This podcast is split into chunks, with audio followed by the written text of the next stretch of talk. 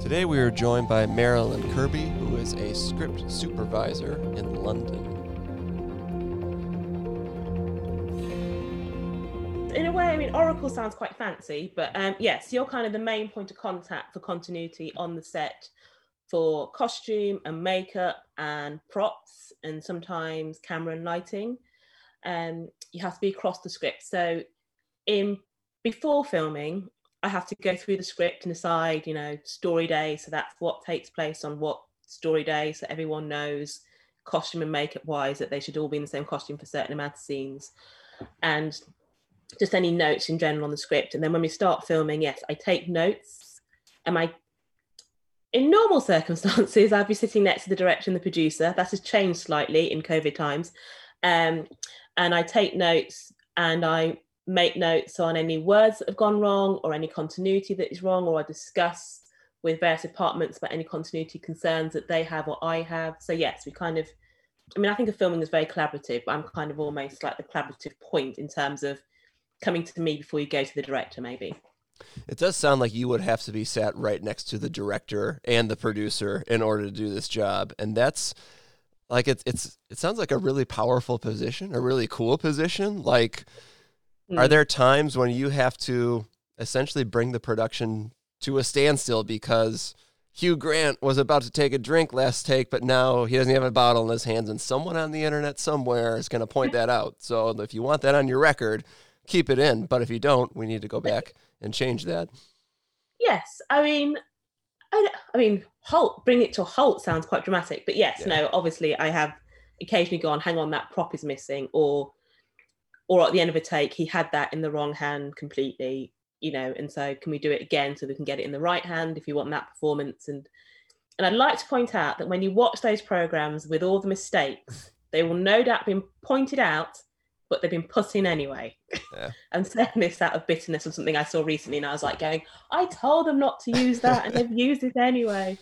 oh man, yeah, that. yeah, we we know all about unfortunately going ahead and publishing something, even if there's maybe a mistake in it, probably more than just a, a cup in a hand or something. Um, yeah. So last I checked, there's not, uh, and maybe there is in the UK, but here there's not really a university that specials in like a degree in in script supervising. So how how did you find your way into that position? I imagine it takes a pretty big film background, and then um, you know you try maybe trying out different roles and you.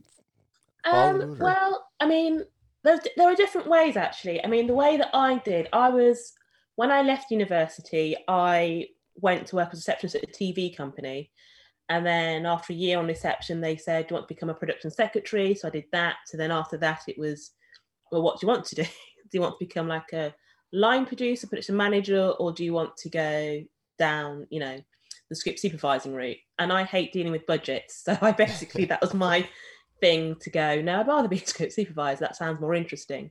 But um, I think that I know there are people, I know there are courses you can do. I mean, I did afterwards after doing a lot of shadowing and trailing, I went and did there's, there's something here called the National Film and Television School. Mm-hmm. And you can go and do a course there, which when I did it was a week, and which now seems to be three months, which makes me a bit nervous about what I don't know.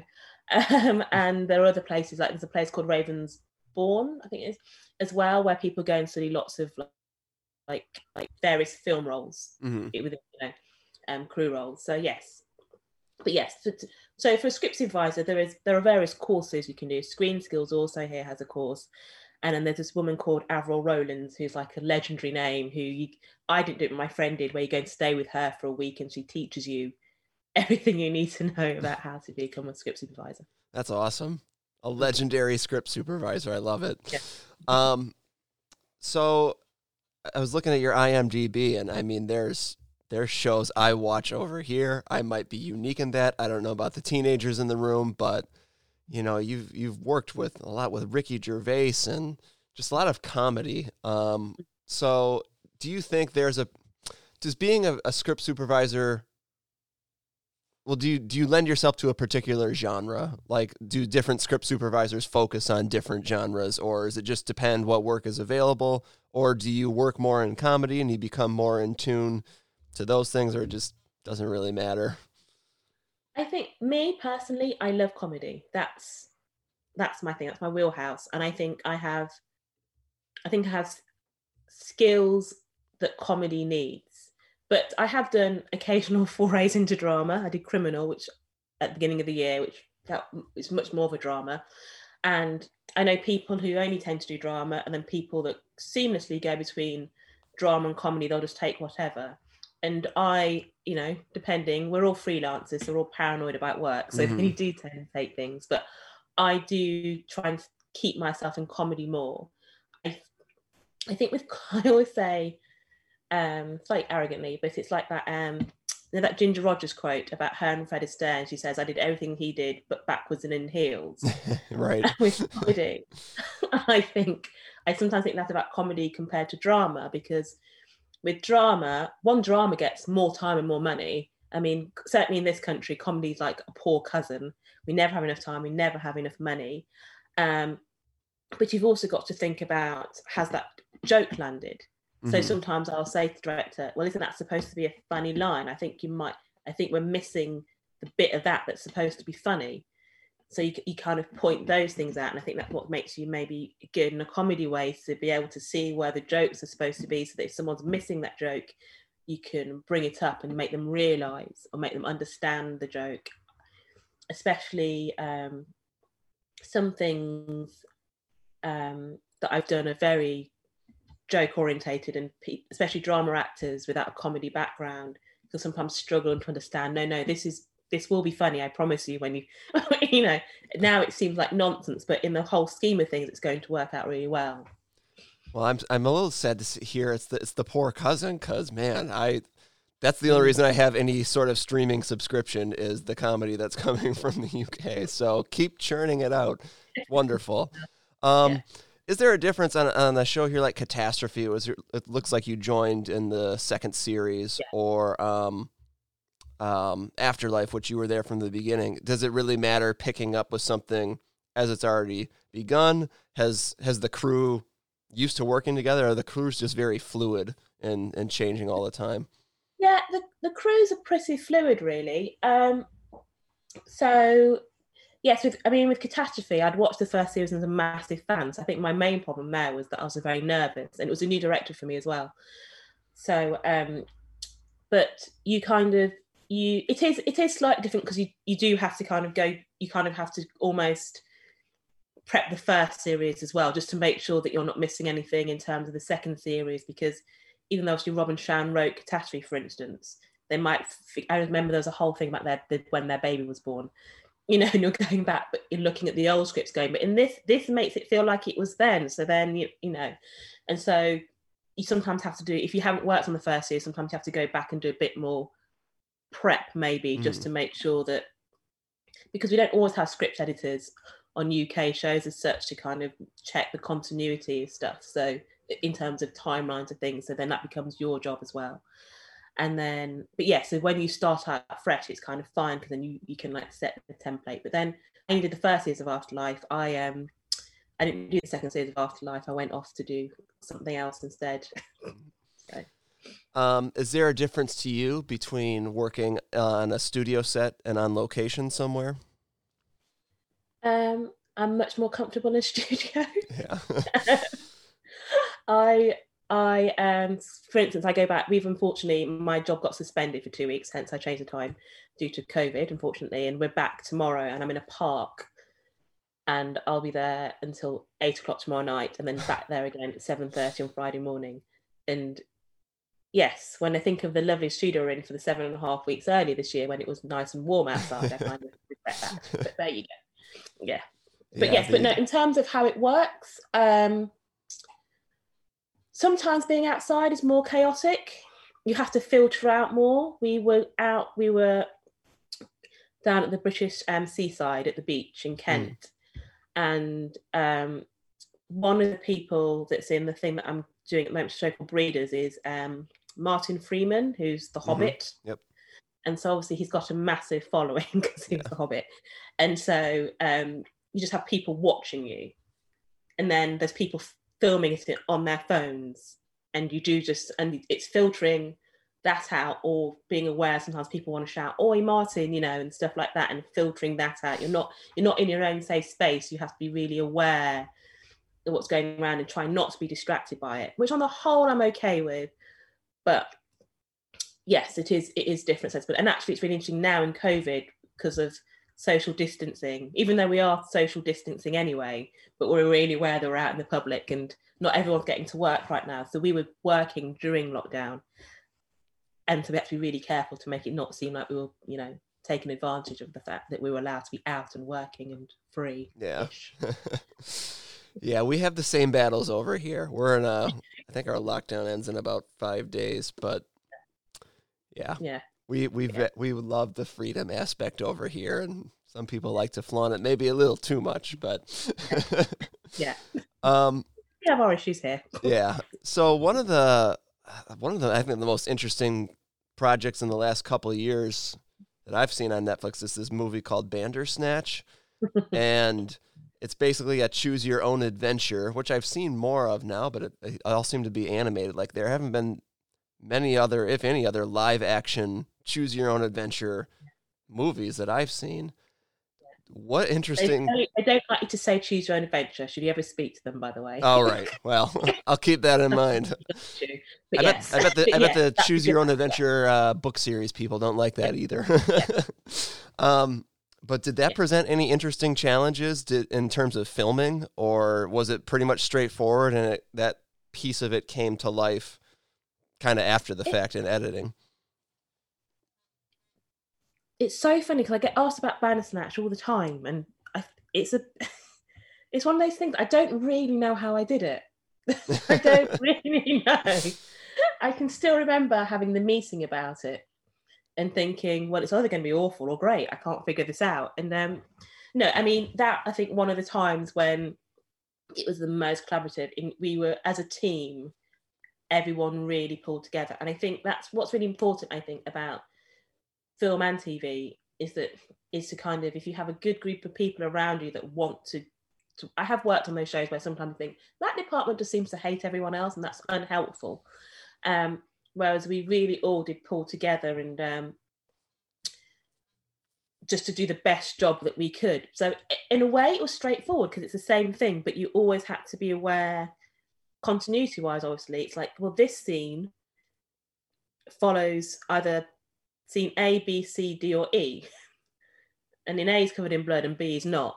C's got a lump on the head, you know, and so it was always and so yes, but so I had to have, I mean, I do um breakdown every scene that you do, each department does a breakdown, but I do a breakdown as well, of course, of the continuity of how they should look.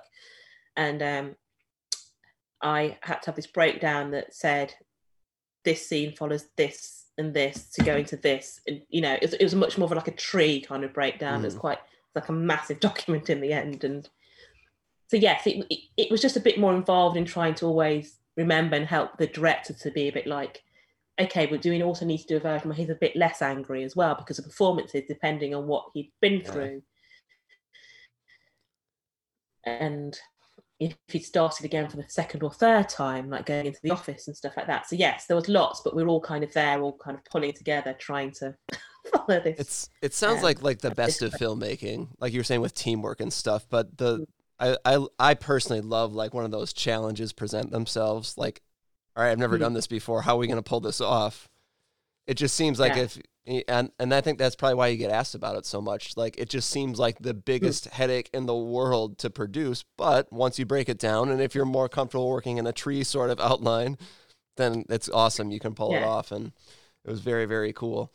Um, well, you mentioned you worked with a legend and you have all this experience, so you're a great person to talk to about script supervising what would you recommend to like a teenager or someone about to enter university if this is something that they wanted to pursue what sorts of things um, could they do absent a specific script supervising program oh oh that's a good i've not been asked that question oh um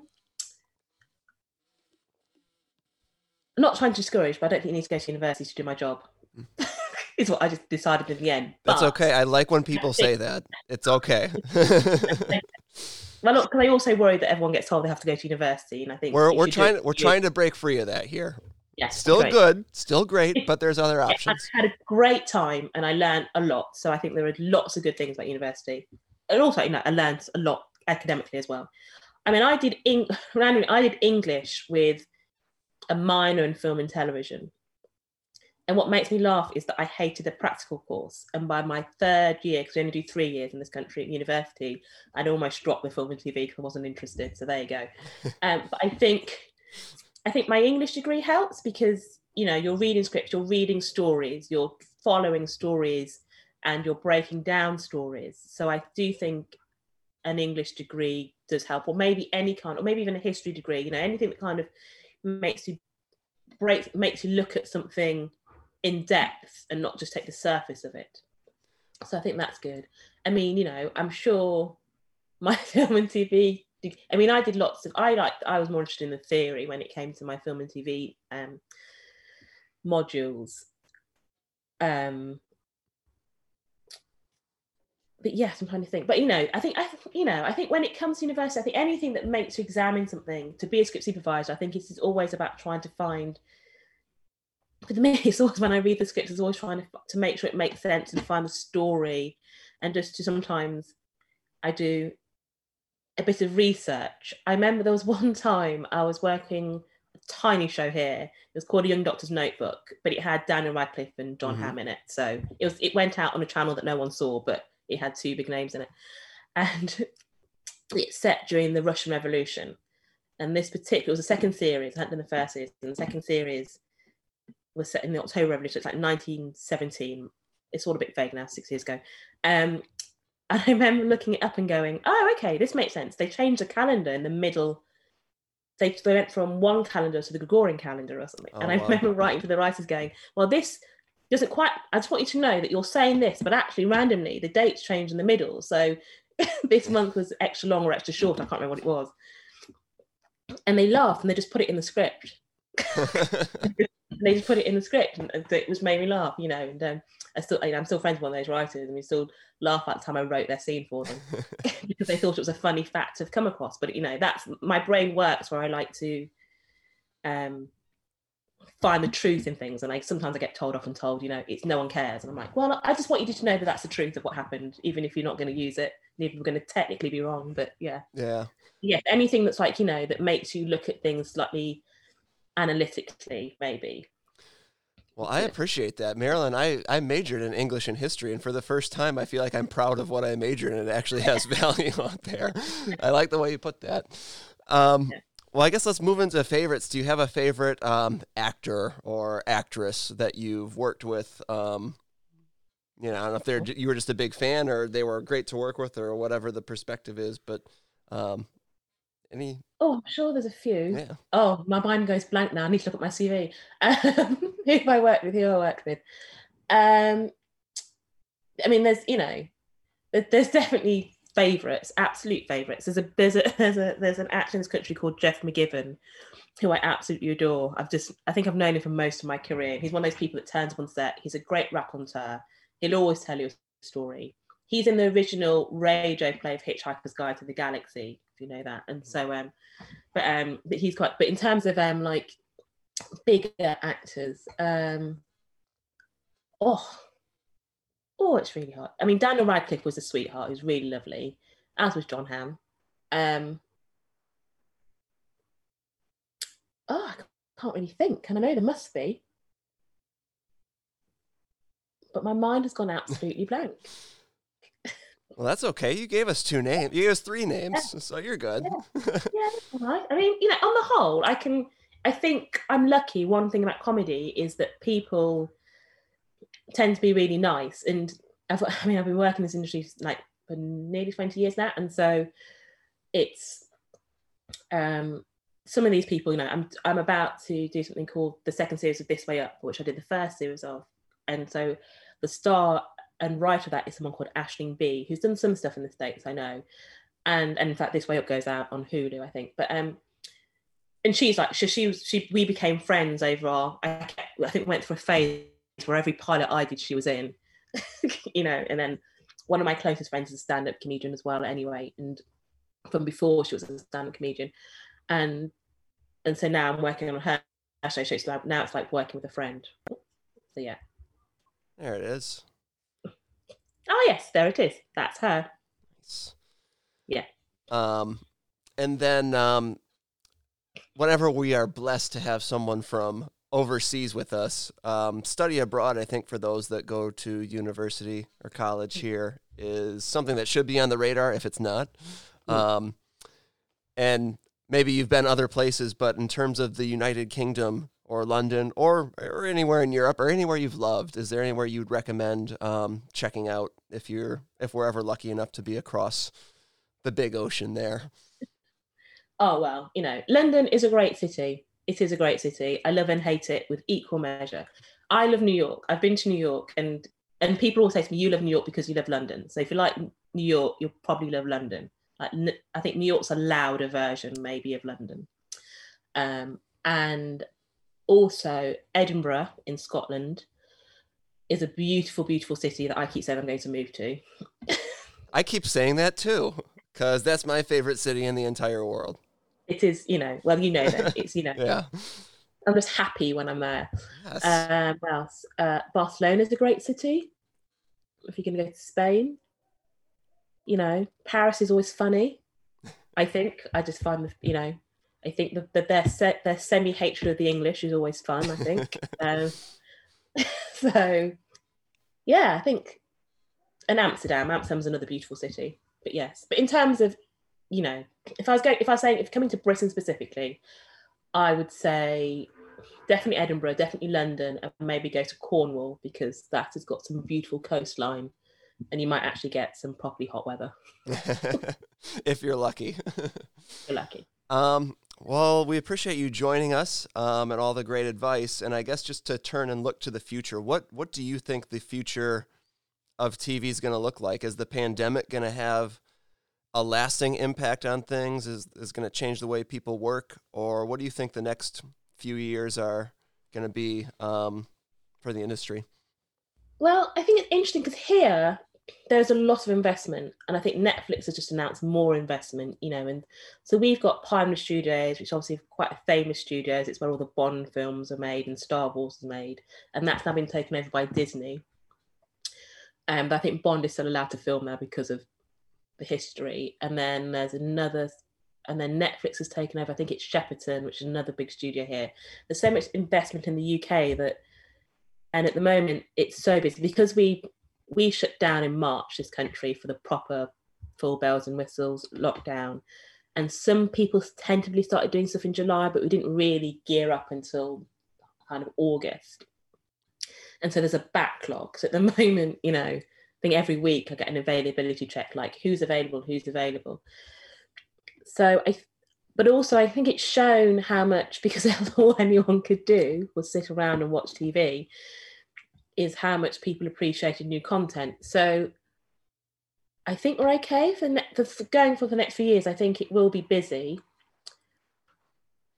And I'm hoping, I think there's also interesting things happening in terms of like most of the projects that I've really enjoyed, whether I work on them or not, have been very female led. And um, and so there's been lots of like more and telling different stories. I think there's a kind of idea now that we can tell different stories. And I don't know if Michaela Coel's, um, I always get it wrong around, I May Destroy You, May I Destroy You? Um, I feel like it is in America somewhere, but that is an interesting one to watch. I mean, it's extraordinary, as is um, Billie Piper's I Hate Susie. So I think, I think maybe in certain terms, television, it's got bigger and the stories are getting a bit more interesting. They're more varied. Mm-hmm. Well, that's great.